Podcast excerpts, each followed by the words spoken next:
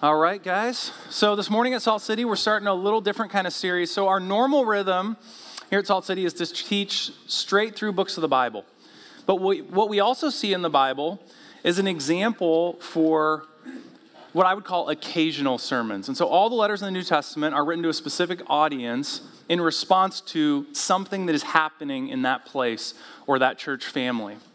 And in our church family, there's lots of conversations that are happening among members of our church, among regular attenders of our church, and in connection groups. And so we're just going to tackle some tough topics over the next four weeks. So we're talking about gender, politics, justice, and sex. Because that's what people are talking about in our church. And so, what we want to do is we want to give you some biblical rails to run on. In other words, there's conversations happening within our church, and we want to make sure that those conversations are biblical ones. So buckle your seatbelts. Here we go. We're talking about gender. All right, so here's the big idea today it's that God created men and women to reflect his image. So this is a little different than a normal, normal sermon at Salt City. We're starting with God, and we're going to end with some practical application. There's six points, so we got to roll. Here we go. First of all, we're starting with God. So we're starting with the Trinitarian nature of God, and you'll see why here in a minute. We're looking at Genesis chapter 1, verses 26 and 27. Then God said, Let us make man in our image, after our likeness. So God created man in his own image. In the image of God, he created him, male and female, he created them. So this passage has baffled Jewish scholars for thousands of years. And the reason for that is because there's a plural here. You would think that God would say, Let me make man in my image. But God says, let us make man in our image. Why does he say that?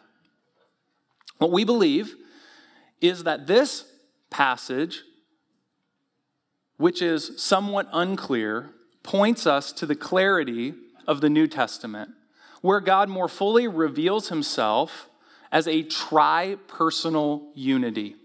He reveals that he is more than one person and yet one at the same time. What's revealed here is the mystery of the Trinity. Okay, so here's what we believe about God we believe that God is three and one. We believe that the Father is God, that Jesus is God, that the Holy Spirit is God, and that there is only one God. You following with me? I lose you yet? So, by extension, what we also believe is that the Father is not the Son, the Son is not the Spirit, and the Spirit is not the Father. So here's what we believe about God God is a friendship of equals with different roles. So, in other words, the Father is the head of the Son, and the Son is the head of the Spirit, and the Father is the head of the Spirit. So there is an order of roles in the Trinity that does not diminish the dignity or worth of each of the members of the Trinity. So I was explaining this to my daughter Hazel, and she asked me the question Who is more special, God or Jesus? And I said to Hazel, Who is more special, daddy or your brother Luke? She wanted to say me. But the correct answer is neither of us are more special. We just operate in different roles within our family. And so we see in the very nature of God equality and different roles. And it is in this image that God creates men and women equal but as we will see, with different roles, specifically in the home and in the church. So here's the thing gender is not a mistake or an afterthought. God is purposeful in creating men and women. Second point gender was God's design. Okay, the story goes on, Genesis 2, verses 15 through 18. The Lord God took the man and put him in the Garden of Eden to work it and keep it.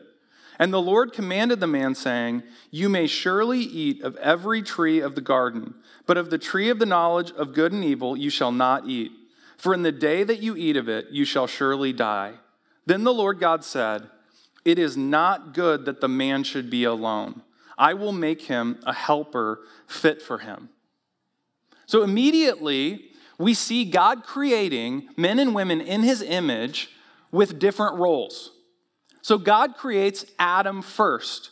He tells him to work the ground and to keep it. In other words, he is to rule over the creation that God has made. And then God gives the man the commandment you shall not eat of this tree which Adam is then responsible after God creates Eve to communicate that command directly to him. So he is given spiritual leadership and oversight over his family unit, and he is to rule over the creation. But check this out God looks at this guy, Adam, who has perfect relationship with God. This is before the fall. And he says, dude needs some help. Isn't that interesting? There is an incompleteness about Adam. He is not up to the task alone. God created women to help men. The roles of both men and women are dignified Men and women were created equal, but different by the God of the universe. And his purpose was that we would thrive in his design as we follow after his commandments. But we know the rest of the story that something terrible happened in the world. And that what we experience on a daily basis is not an extension of God's design, but is actually an extension of the fall. The third thing that we have to say about gender is that gender was broken at the fall. Let's look at verses 6 through 9 of Genesis chapter 3. So when the woman saw that the tree was good for food, and that it was a delight to the eyes, and that the tree was to be desired to make one wise, she took of his fruit and ate. And she also gave some to her husband, who was with her, and he ate. Then the eyes of both were opened, and they knew that they were naked. And they sewed fig leaves together and made themselves loincloths. And they heard the sound of the Lord God walking in the garden in the cool of the day. And the man and his wife hid themselves from the presence of the Lord God among the trees of the garden. But the Lord called to the man and said to him, Where are you? So, what we see in this text is the first example in the Bible of role reversal between men and women. So, what we have is Eve having a conversation with Satan in front of Adam. And Satan is super crafty, and so he goes to Eve. In other words, he goes around the God given authority structure in this marriage relationship. And what's Adam doing? Standing there twiddling his thumbs. He's passively standing by as his wife is being tempted. And so apparently, Adam hasn't done a great job communicating the commandment of God, or at least reminding his wife of what the commandment of God is, which God had communicated to Adam.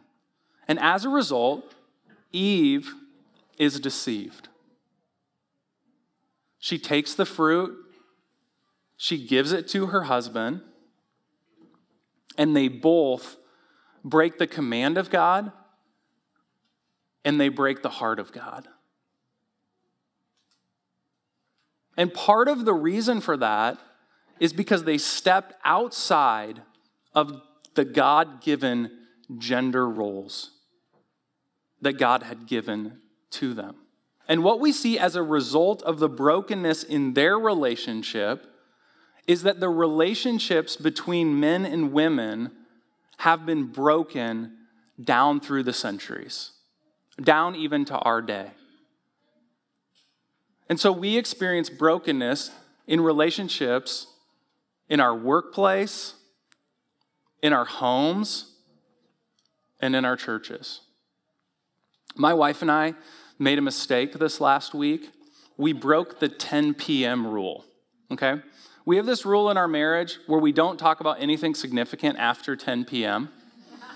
And I was breaking the rule. I was trying to engage my wife in a serious conversation after 10 p.m., and she's saying, Please just don't talk to me about this right now. And I just kept pushing. I wanted to solve the issue. I wanted to you know, make the relationship right before we went to bed. And so I pushed it, and here's what happened it didn't go well at all. For the next half an hour, we just rotated in circles around each other with various actu- accusations and anger. Occasionally, there's cussing in these conversations, and things just don't go well. And Melissa and I have a great marriage, but we still experience this brokenness in our relationship. To have a great marriage is to enter into conflict. It's to work toward God's design, but we all know that there is something fundamentally wrong in our relationships with one another. And that all started, according to the biblical story, at the fall. So here's the question how can this problem be made right? The world has a solution to that, right? Try to get on top. Try to be the best. Let's fight to be number one. But God's plan for us to be reconciled to one another is far different than the wisdom of the world. The message of the Bible is that gender is redeemed through Jesus. Galatians chapter 3, verse 28, and then chapter 4, verses 4 through 6, gives us the biblical solution to the brokenness between the genders. There is neither Jew nor Greek, there is neither slave nor free, there is no male and female, for you are all one in Christ Jesus. But when the fullness of time had come, God sent forth his Son, born of woman, born under the law, to redeem those who were under the law, so that we might receive adoption as sons. And because you are sons, God has sent the Spirit of his Son into our hearts, crying, Abba, Father. So the solution to the brokenness between genders Paul says, in one sense, is that in Christ there is no such thing as gender. Here's what I mean by in one sense Paul is not saying that the gospel eliminates your sex. He is saying that the gospel makes it clear that every person is equal in the sight of God. Men have mistreated women for thousands of years. Women have mistreated men for thousands of years. And the world has tried many types of solutions, and they're all just band aids.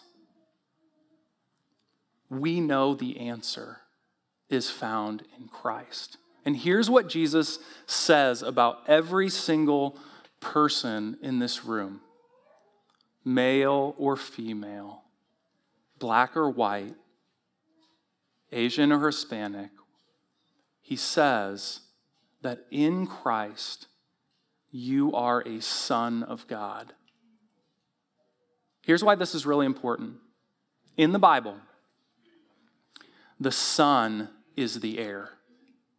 Okay, you might wonder why at the end of this text it says, so that they might receive adoption as sons. It's because the son is the heir. In other words, to be a daughter was to be a second class citizen in a family. Paul is saying something very profound here. He's saying, because of what Jesus has done, everyone is a son. Everyone is a full member of God's family who gets all of the blessings of being part of that family. And that's because we all enter relationship with God the same way. We enter relationship with God through the finished work of Jesus Christ. We believe in Jesus. We come humbly to Jesus. We don't feel inferior because of our gender, and we don't feel superior because of our gender. We recognize that we are sinners in the sight of God and that He has saved us by His grace and His grace alone. Guys, I'm reminded of this truth of adoption every single day in my family.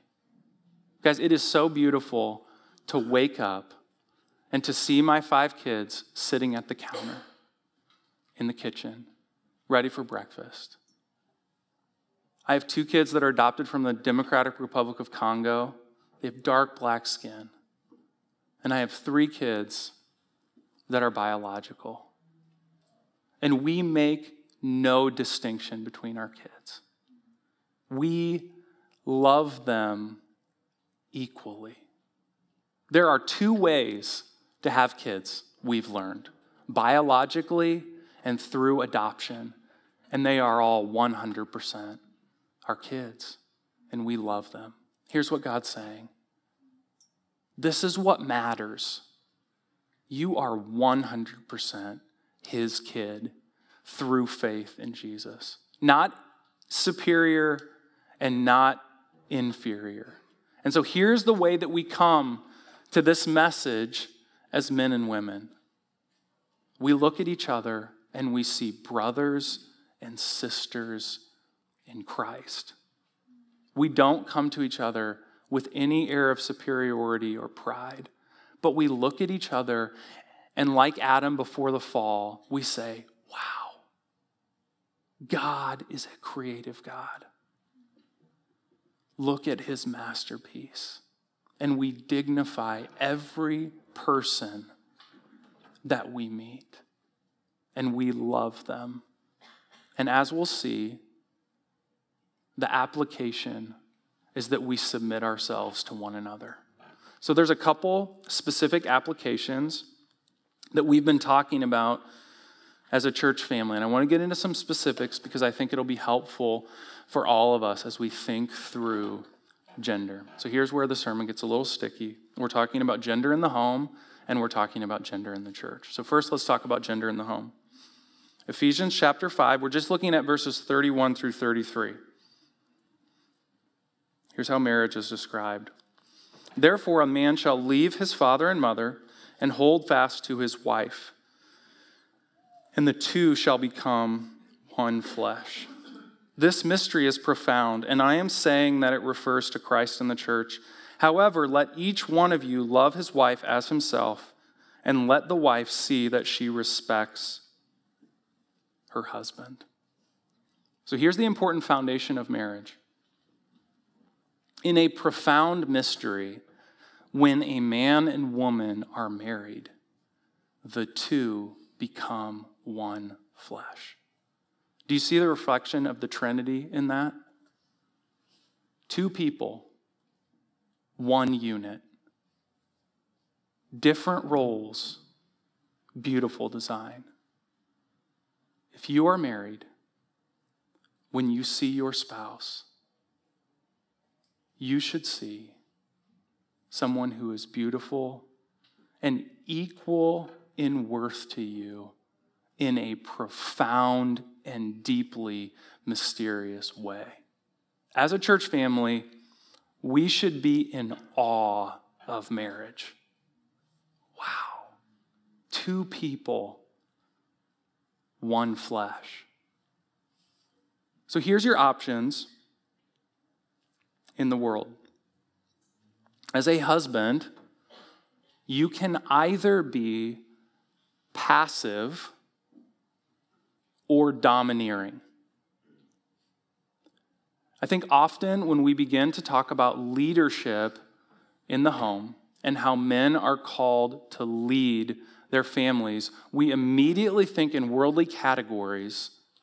And men, we've been guilty of this. We've thought of leadership as a right. And the way that the Bible portrays leadership is something very different than that. God does not call men to be passive, sitting on the couch, bag of potato chips, beer, honey, can you get me this? Can you get me that? Controlling the remote control. Or domineering. Do this, do that. I'm in charge. You better listen. Submit to me.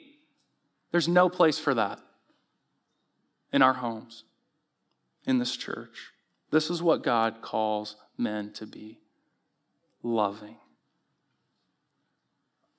Earlier in the text, it says, Husbands, love your wives as Christ loved the church and gave himself up for her. Here's what leadership looks like in the home of a Christian man he is a responsible servant.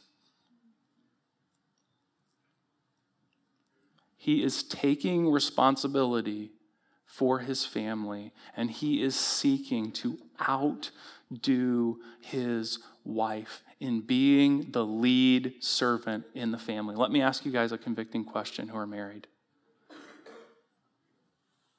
Who more practically serves your family in the home, you or your wife?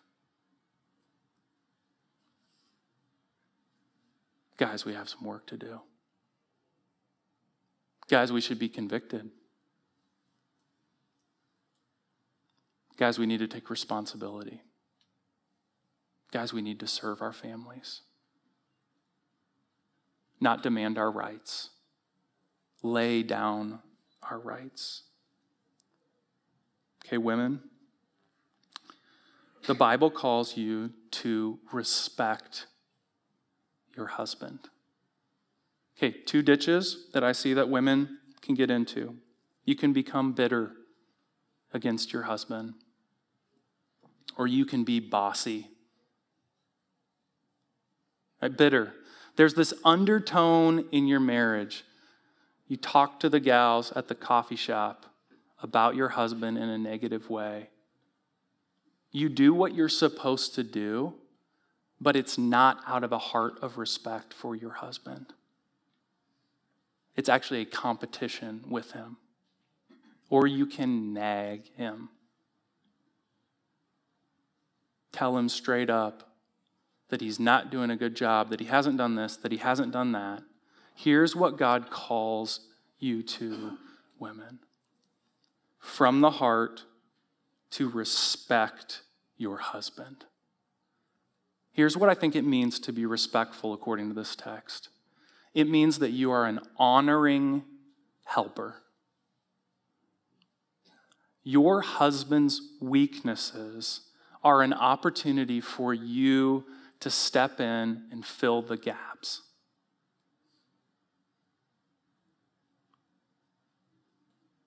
Love overlooks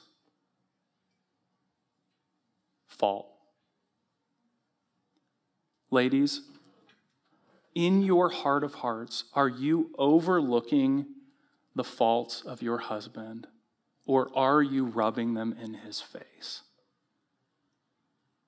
as his helper, God would have you come alongside of him, pray for him, respect him, and love him, even when he doesn't deserve it. This all points us to the way of the cross. Because if we're honest with ourselves as men and women, none of this is natural to any of us.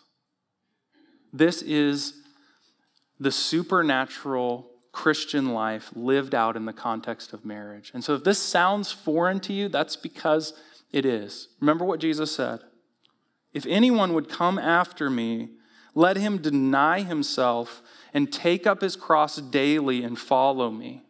For whoever would save his life will lose it, but whoever loses his life for my sake will save it.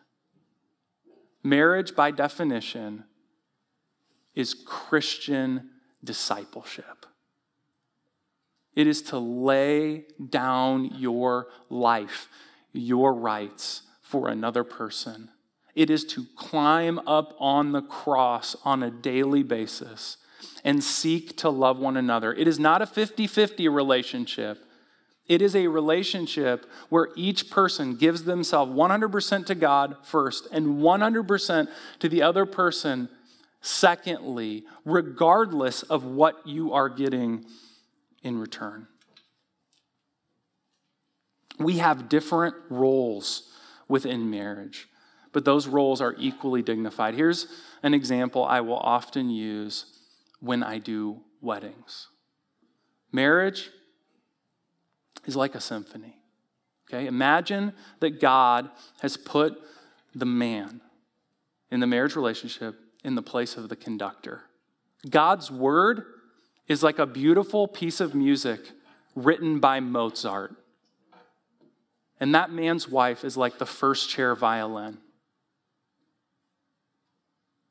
The conductor is doing everything in his power to make that first chair violin sound as beautiful as he possibly can. But what they are both submitted to is the piece of music on the stand.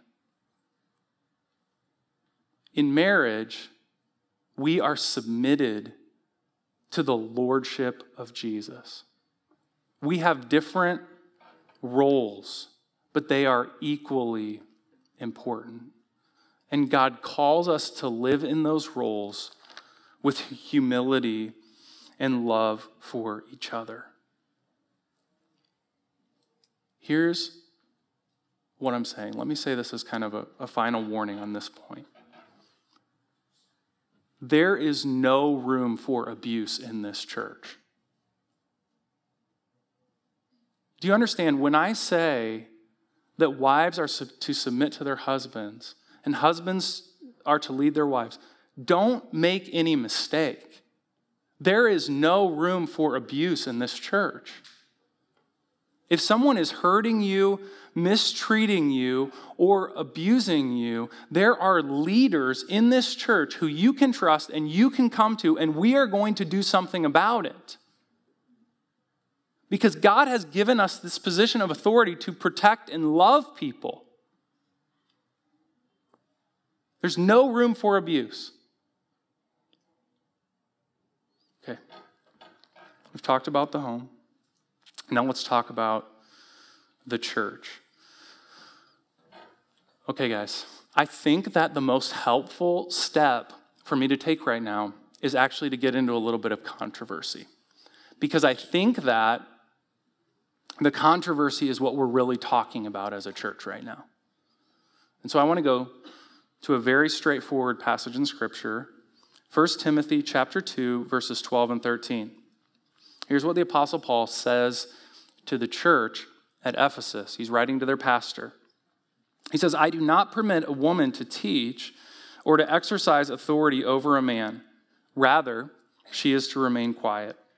For Adam was formed first, then Eve." Okay, I think the problem with this passage, the reason we have trouble with it is not because it's not clear, but because it is clear. It's a tough pill to swallow for many of us. So let me read a quote to start from a lady named Mary Kassian about how she responds to this text, because I think she responds in a very godly way. She says, I believe that as a rule, treasuring and honoring God's model of headship means that I refrain from teaching during the regular weekly gathering of the church. That is, preaching Sunday morning, even if I am asked to do so. I delight in the fact that God has created us male and female and wired us to be spiritual dads and moms. Arguably, because I am a gifted teacher, I could do a better job of interpreting the text and delivering the sermon than many church fathers do. But that would miss the point. It's not about competence. It says, I do not permit a woman to teach or to exercise authority over a man. Rather, she is to remain quiet. Even if we don't like it, don't agree with it, or don't understand it, the boundary is quite clear. Having the church fathers authoritatively teach and instruct the congregation is God's standard for the regular public meeting of the local church. Okay, so that's Mary Kassian. Now let's hear from somebody in our own church. Okay, I had a great conversation with Jenna Weichel. Here's a Jenna Weichel quote. Okay, it's short and to the point, but I think it's really helpful. This is what Jenna said One thing was off limits in the Garden of Eden, and one thing is off limits in the church. That's profound. Ladies, there's one thing off limits in the church it's preaching the Word of God as an elder regularly on Sunday morning. That's what this text is saying. And I do not have the authority, even though I do not fully understand this text, to change the Word of God. So I would encourage us as men and women to have a posture of humility when we come to this book because we believe it was written by God. And I can't change the Word of God on any subject. And so we cannot permit a woman to teach or exercise authority in this church because we can't change the Word of God. And here's the main objection that I have heard levied against this text it's, well, that was limited to that one cultural context. So there's a unique situation going on in Ephesus that's not going on today, and that's why Paul said that. But it is impossible to interpret that text this way because of verse 13. Paul actually grounds the text in creation. So, verse 12, he said, I do not permit a woman to teach or exercise authority over a man. Rather, she is to remain quiet. Verse 13, for or because Adam was formed first, then Eve. Here's what he's saying the order of creation sets up the roles in the church. The order of creation sets up the roles in our church family. Adam was formed first. Men are to take responsibility to preach and teach the Word of God authoritatively and to oversee the church in a fatherly way. Okay, so then the question comes what does this practically look like in our church. And we can start to get into these discussions. It's like, what can men and women do and not do, and how do we figure all this out? Give me a list. That would really help me out. Again, I think Mary Kassian is very helpful on this. An externally focused, rule based approach to women teaching co ed audiences in the church neither reflects nor honors the beauty of God's design. God wants us to have a grace soaked, joyous spirit that delights in honoring headship as a beautiful aspect of his good and wise plan. Here's what I'm saying there's something much better than a list, and that's that we love one another, that we submit to one another, and that all of us see the differing roles between men and women as a beautiful thing. Okay, ladies, some of you have expressed a desire to have more leadership in our church. And our goal is to continue to provide more leadership opportunities for both men and women. We're figuring it out. We're a new church, right? But here's what I'm saying what qualifies you to have more of a public role in the life of our church is that you delight in this teaching. Not just that you begrudgingly accept it, but you delight that God has made you a woman and not a man. That you're like, this is awesome.